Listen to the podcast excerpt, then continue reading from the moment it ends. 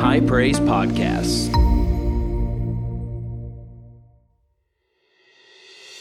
Hey, everybody, this is Pastor Joshua, lead pastor here at High Praise, and I want to thank you for downloading today's podcast. We know that this message is going to encourage and bless you. So I want you to open up your heart and receive what the Lord has for you today. This morning, we are really blessed, very privileged, very honored to have Bishop Joe Mattera. And uh, I can say so much about him. He heads up uh, uh, Christ Covenant Coalition. He's head of that. Also, uh, the uh, ICAL, International Coalition of Apostolic Leaders, and uh, so many things. He's got such powerful uh, uh, revelation and understanding just on the body of Christ, the church, and leaders today. He has some books back in the back. We've got back there. If you don't have one of his books, I encourage you to get one of his books. Um, he is actually from Brooklyn, New York. So you're really going to hear the Brooklyn accent uh, this morning. But can we stand and let's give honor to the man of God, uh, Bishop Joe Mattera? Praise the Lord. Hallelujah.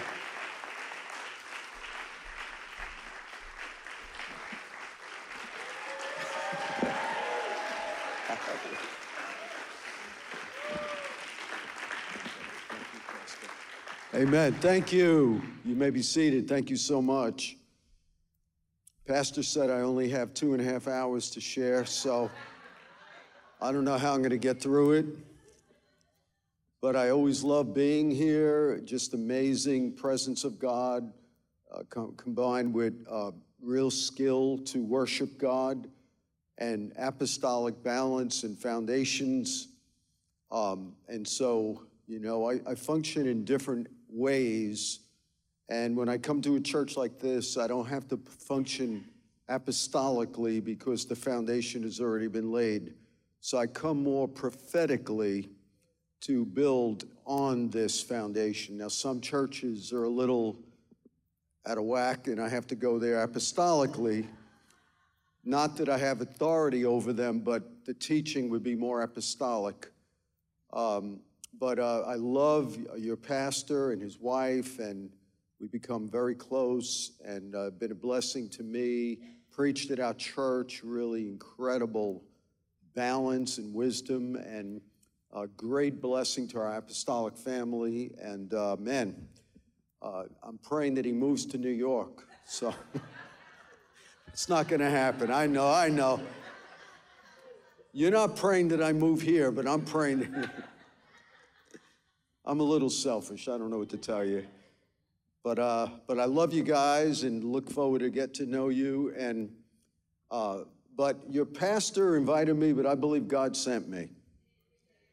And to be honest, I was really excited. I was going to preach two different messages on generations and family.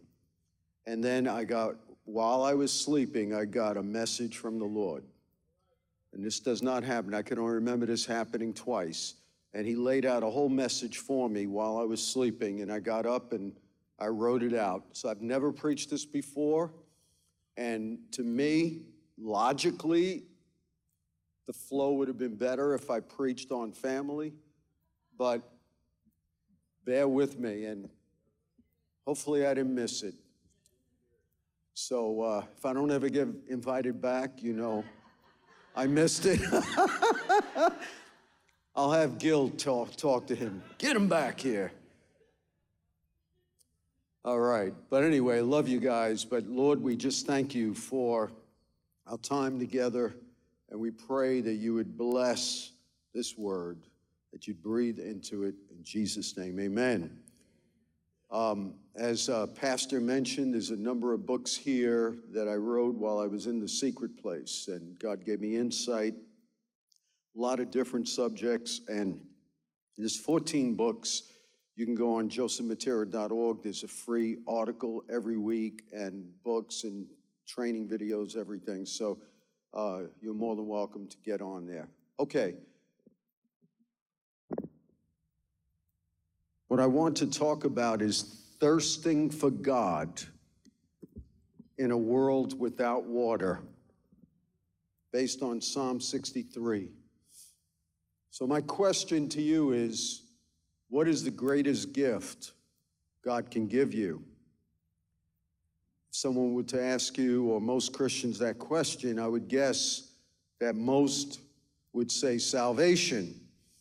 Some might even venture to say wealth and health, depending on which kind of gospel they are feeding on. However, the Word of God indicates something much greater. And as we see in Scripture, salvation is only the doorway to something greater that we were born for. It was the only, uh, it was only there to give us access to God and have a relationship with God. But as we read Scripture, and it, it's not like it ever says this directly, but the whole theme of Scripture points to this. The greatest gift that we can ever receive from God is a hunger to seek Him and to know Him. That is truly a gift. Because the Bible teaches us that only God can turn our hearts unto Him. In Lamentations 5, verse 11, it says, Turn us back to you, O Lord, and we will be restored. Renew our days as of old. That's in the New King James Version. The RSV says, Turn thou us unto thee, and we shall be turned. Jesus said in John 6 44, Do not grumble among yourselves. No one can come to me unless the Father who sent me draws him. And so, if you have a yearning and a longing for God, that's from God. It doesn't come from your selfness, self centeredness. It doesn't come from any hidden agenda. That's the only pure thought, desire, and hunger, the only pure motivation you could ever have that the enemy would never want to manipulate or counterfeit. He can't do that. And so when you have a, a hunger and a craving for God, um, that is something that is a gift of God. You cannot conjure that up in yourself because the whole world points against that. Your human, uh, self centered, original sin laden nature would never crave God. And so that passage in uh, Lamentations, turn us, O God. Wow, what a powerful, powerful prayer that is. The first question of the famous Westminster Shorter Catechism is this What is the chief end or goal of man? And the answer is a man's chief end is to glorify God and enjoy Him forever. My testimony is before I was saved, I had a deep yearning for meaning and a sense of having some kind of uh, life and transcendence beyond what I was experiencing.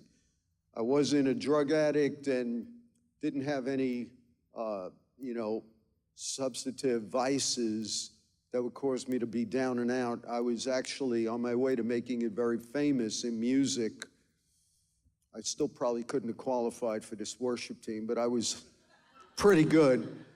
And uh, I had a lot of accolades and followers, and I was about to be famous. I was supposed to play in Madison Square Garden, and when I was 17, and God stopped that uh, crazy things that happened, which I won't get into. Um, but the older I got, the emptier I became spite of all the friends, in spite of the accolades, my search for meaning and purpose and identity grew greater than that which my music proficiency could satisfy. It was just a hole in my heart. And the funny thing is, I always knew that by the time I was 19, something big would happen to me. I always thought that was when I'd be famous. And not to get into my whole testimony, but after I got baptized in the Holy Ghost, after about being saved eight months, I did get an offer that probably would have given me a trajectory to fame, which I won't get into now.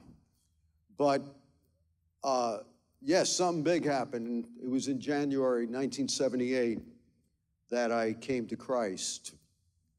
And for the first time in my life, I felt that empty, vacuous hole filled. First time in my life I had peace. I had a sense of purpose and meaning that transcended that which I saw in an experience in the earth. And uh, the result of that was I was so passionate to know more about this that instead of practicing my instrument six to eight hours a day, and I was in three bands, had my own studio, I began reading the Bible six, eight, 12 hours a day. Uh, and then after I got baptized in the Holy Ghost, I knew how to pray, and so I started praying three to five hours a day, reading three to five hours a day. And um, I was just seeking God. And uh, it wasn't because God told me to lay down my instrument. I put it down because, quite frankly, I was bored. It wasn't that I didn't love music anymore. It was that what I found was so great that I realized that the reason why I was playing my instrument so much was more to satisfy the longing of my soul and the lack of intimacy and the search for purpose than it was a love for music. And so when I found what I was really looking for my whole life, which I didn't know I was looking for,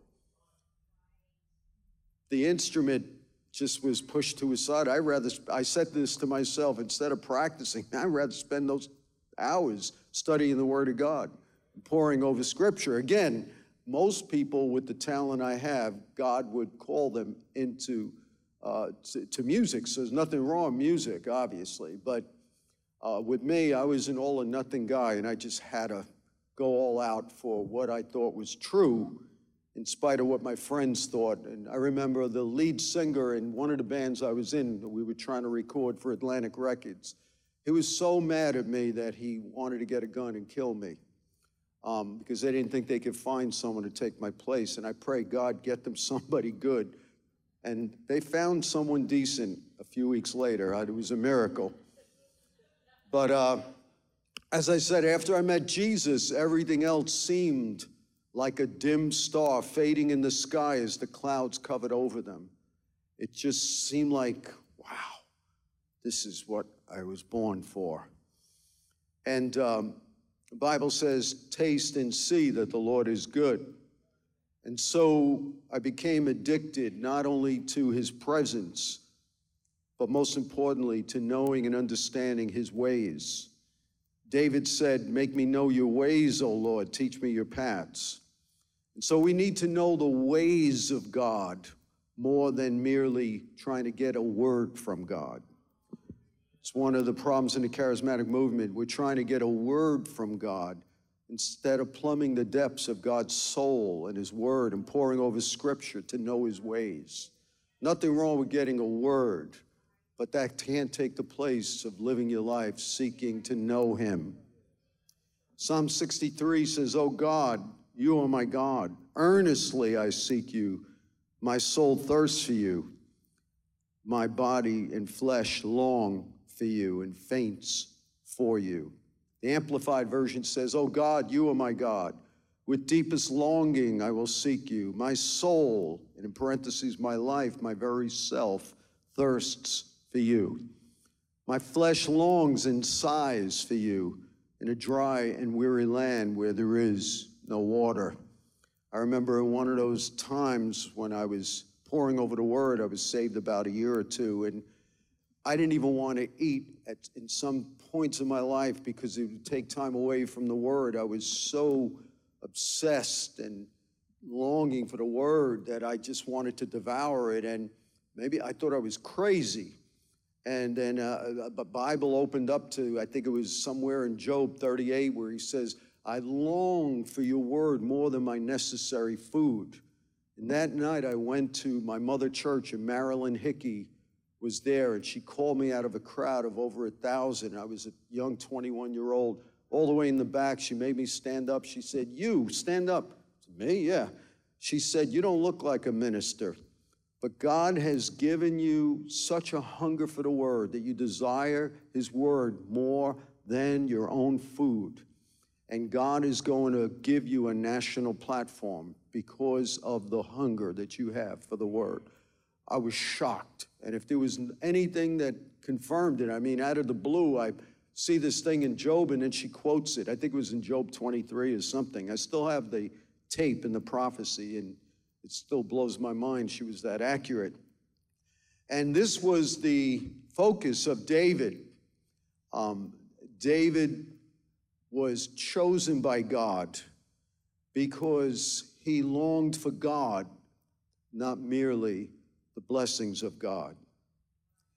We see the prophet Samuel in comparing him to Saul, told Saul, The kingdom shall not continue with you because the Lord has sought for himself a man after his own heart. Wow. And so Saul merely attempted to use God for his own benefit and aggrandizement, to build his own empire and kingdom.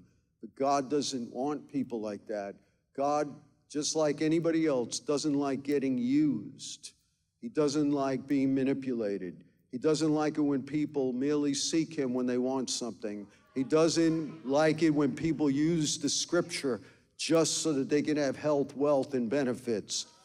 He doesn't even like it when pastors only study to preach messages. He's calling for us to go deeper. We need a revival of God in the church, a revival of longing for God for God's sake, for seeking God because of no other reason but He's worthy and He's more worthy than anything else we could ever desire or experience in this life. And so, as opposed to Saul, who wanted to utilize God for his own ends, God said, No, I want someone who has a heart after me. And that's what we need today more than ever before. We dilute the gospel when we seek the blessings of God more than God Himself. And so David said, I long for you, and I'm in a, as if I were in a dry and weary land where there is no water. So we're using Psalm 63, by the way, as the text. And so he compares the world to a dry and weary land without water. And so what he's saying metaphorically is the water of the world, because there is water, cannot satisfy the longing of the human soul. And so, behind all the anger, the wars, and frustration in the world is a longing for some kind of transcendence and meaning. Behind all the popular, beautiful, intimate love songs, even in the secular world, is a craving for deep intimacy. Even as Paul said in 1 Corinthians 13 12, to know someone fully, even as you are fully known. That's the deep longing that only, as Paul said in 1 Corinthians, can only happen through Christ. But people in the world don't know this. Even in marriage, we only become one flesh with our spouse, but in salvation, we become one spirit. It's even deeper. No man can satisfy the full longing of a woman, and vice versa. When the woman at the well encountered Jesus, Jesus said, Everyone who drinks of this water, meaning the water of the world, will be thirsty again. But whoever drinks of the water that I will give him will never be thirsty again, because the water that I give him will become in him a spring of water welling up unto eternal life. Psalm 63 all over again. And Jesus was comparing his love to that which the Samaritan woman had been looking for and longing for all her life didn't know how to satisfy it, which is why she went from one illicit relationship to the next. Behind uh, all of the addiction to pornography is a man or a woman's longing for intimacy, and they could never be satisfied, which is why they are addicted, and it, the addiction only gets worse and worse and worse. And Jesus was saying, Go call your husband she said, I don't have a husband. He said, What you're saying is the truth. And basically, he's saying, I'm really your husband. I am your true husband. And everything that you've been searching for is going to end today because of the water I will give you. And so we will continue to be thirsty, even in the church. Just because you're a Christian and come to church and tithe doesn't mean that you are longing for God. It can be a religious observance. It could be you're saved, but you're not fully sanctified. It could be that uh, you're happy with just the first room. God says, In my house are many rooms. When you're happy in the first room of salvation for forgiveness of sins, but God is saying, I want to take you to a place you've never been before. I want to take you to another room today. Is there anybody who wants to go to another room? And so it's possible to drink water and continue to get thirsty. It's sort of like you're drinking Diet Coke and you're constantly going to be thirsty.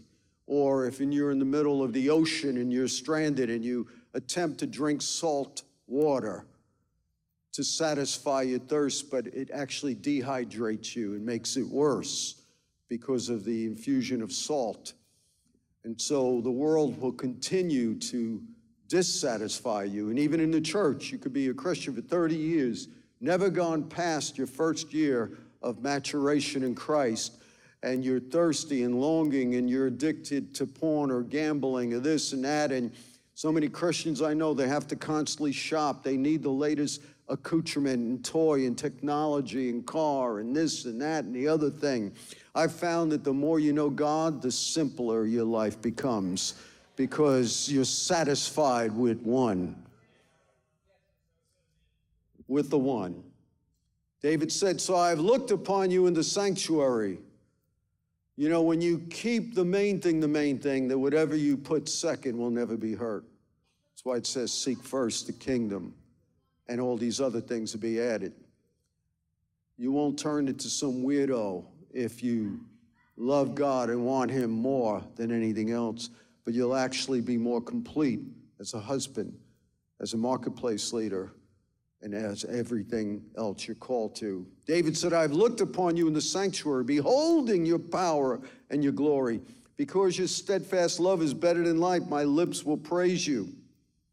Perhaps based on this, it seems that what triggered David in his journey of longing for God and being addicted to Yahweh was he had some kind of encounter with the living God in the tabernacle.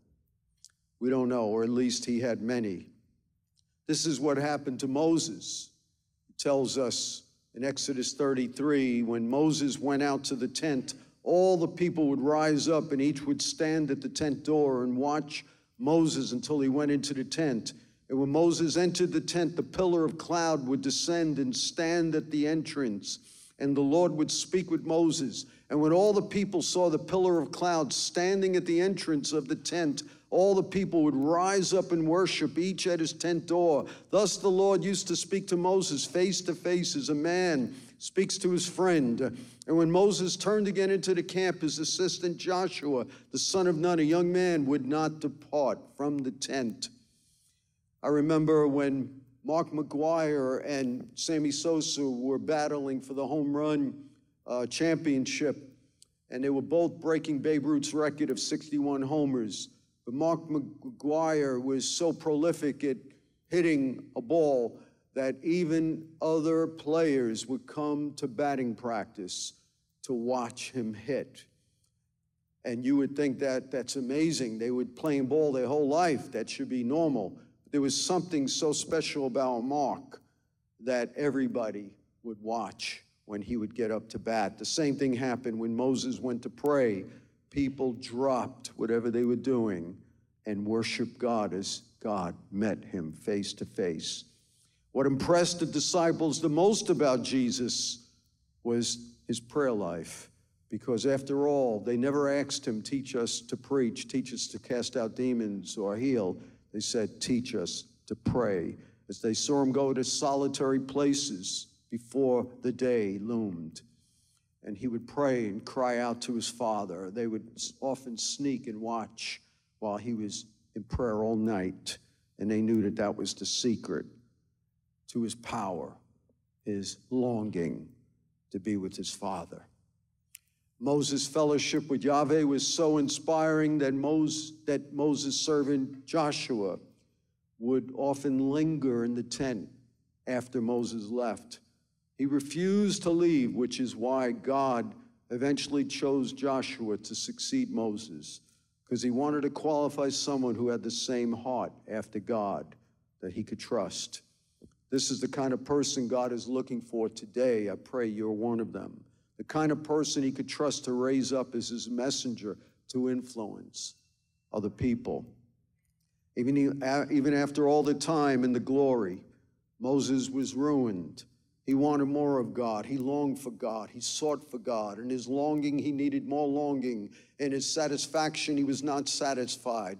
In the presence, he needed more presence. In understanding the person, he wanted to know more of the person. In walking into one room after the next, he needed to keep walking into other rooms. He was so awe inspired, awestruck, and fascinated by God that when he was alone with God, he said, If I have found favor in your sight, please show me now your ways, that I may know you to find favor.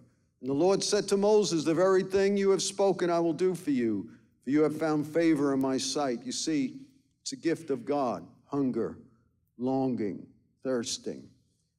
He said, I know you by name. And Moses said, He could have asked for money, for power, he could have asked to go into the promised land, but once you've been with him, everything else is secondary. Everything else is a disappointment. You don't want anything else. Or you want other things, but they're they pale in comparison. So his prayer was, Show me your glory. Wow. You'd think after being 40 days and 40 nights without food and water, he would have been sick of God. And yet, that's all he wanted. The more you know God, the more you want to know him. The more you're in his presence, the more you want to be in his presence. It's amazing what happens.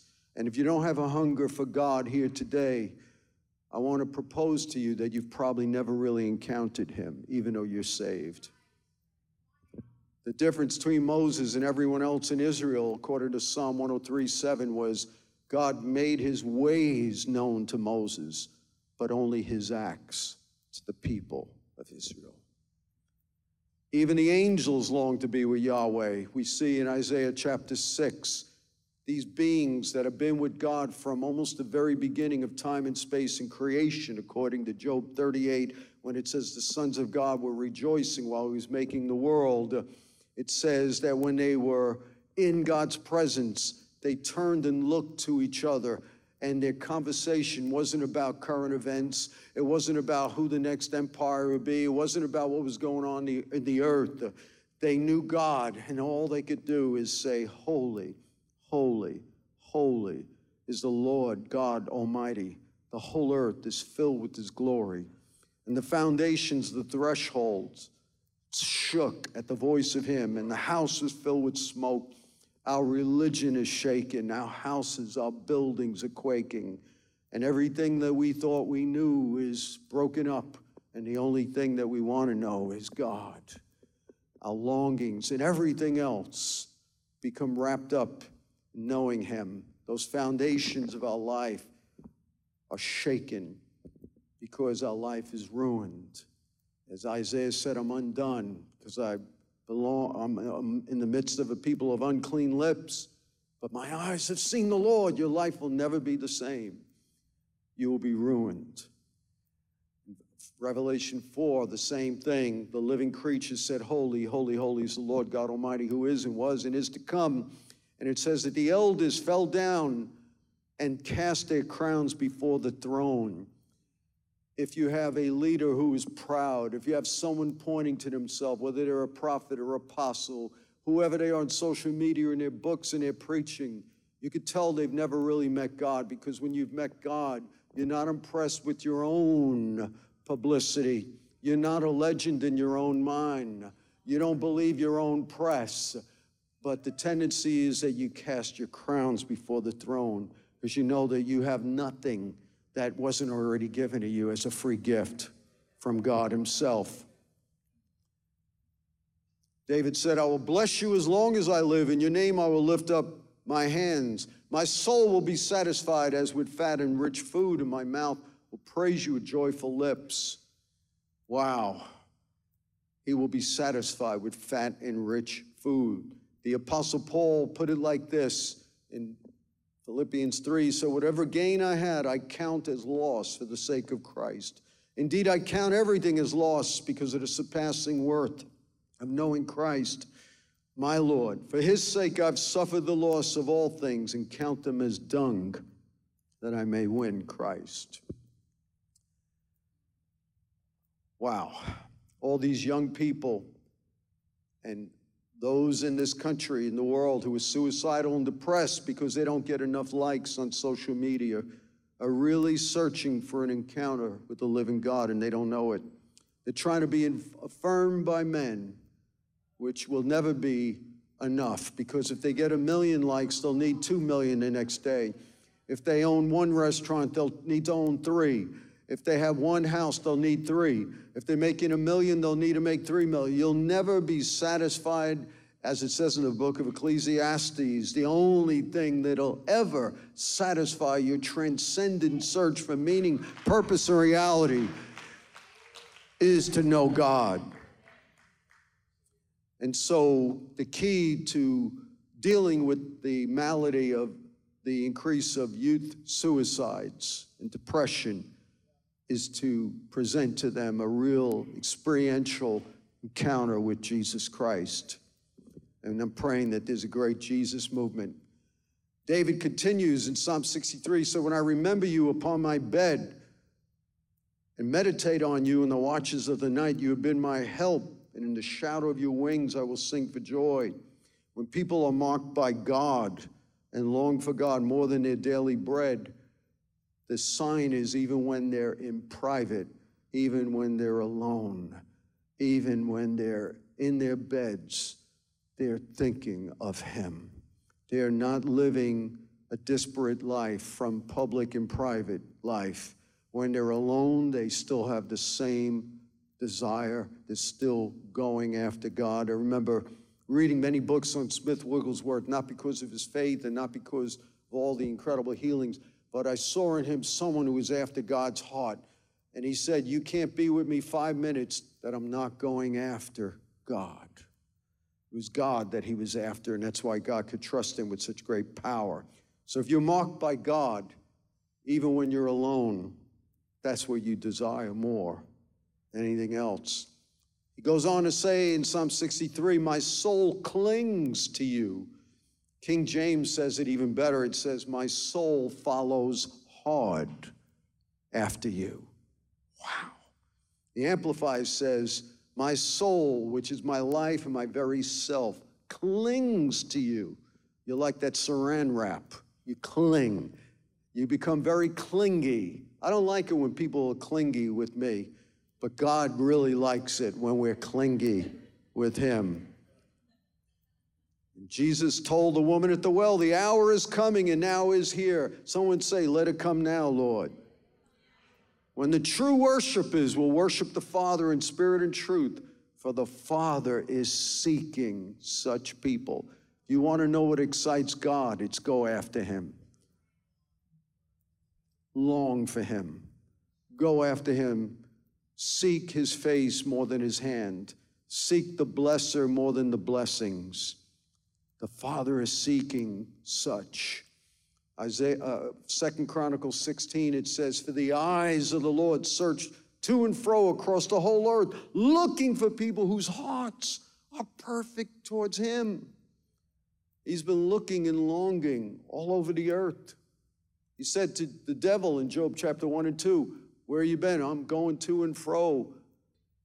First Peter says he's looking for whom he may devour. But God is looking for people searching throughout the earth, not for people who he could devour and just merely bless, but he's searching for those who have an inner desire and heart to go after him. That's what the Father seeks. The only prayer that will open the heavens and heal the land, as we've seen the last three years, is not praying and fasting for the person you want to be elected president. But in Second Chronicles, this is the secret for an open heaven. He says, When I shut up the heavens so that there is no rain, or command the locust to devour the land, or send pestilence upon my people like the last few years.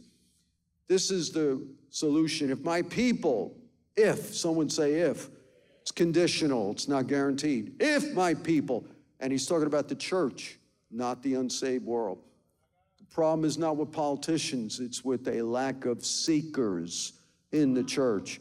God never called you to say prayers, but He called you to seek, to knock, to long, to go after, to cling, to follow hard after Him. He said, If my people who are called by my name humble themselves and pray and seek my face, somebody say, Seek His face and turn from their wicked way. Then I will hear from heaven, forgive their sins, and heal the land.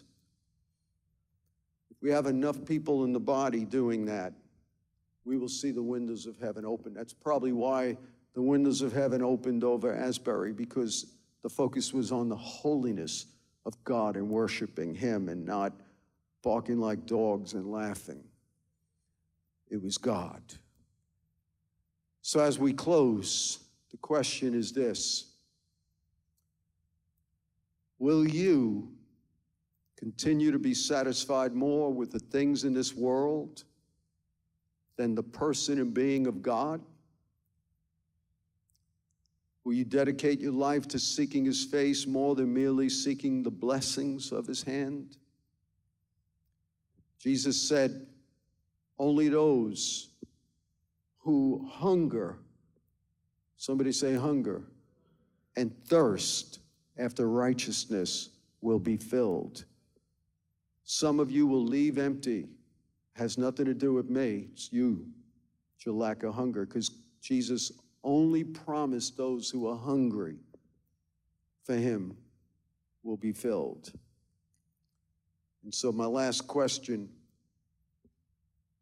Will you be marked for the rest of your life by hunger?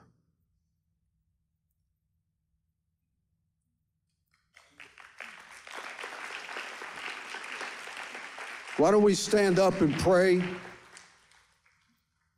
How many want to be hungry? How many want that gift of hunger? How many want, like the book of Lamentations said, turn me to you? Somebody say, turn me to you, God. Say it again. Begin to just cry out to God and ask Him to turn you because let me tell you something. There is no way you could do it yourself. Jesus said no one could come to the Father except the Spirit draw him. So I'm going to pray and hand it over to Pastor Robert. Father, we desire that gift of hunger. Oh God, help our longing be in you. As the deer pants for streams of water, let my soul thirst for God, for the living God. Let deep call unto deep. Oh, we live in a dry and weary land where there is no water. My soul thirsts, longs. Turn our hearts. Turn our hearts. You said, In my Father's house are many rooms. Lord, please take us to a place we've never been before. Bring us into the next room of an encounter with you. Thanks again for downloading this podcast. We trust that this message has blessed, encouraged, and edified you. Make sure you subscribe so you never miss a message here from High Praise. Also, you can follow us on social media, on Facebook, and on Instagram. And don't forget to go subscribe to our YouTube channel. We'll be back soon with another incredible message. God bless you and have a great week.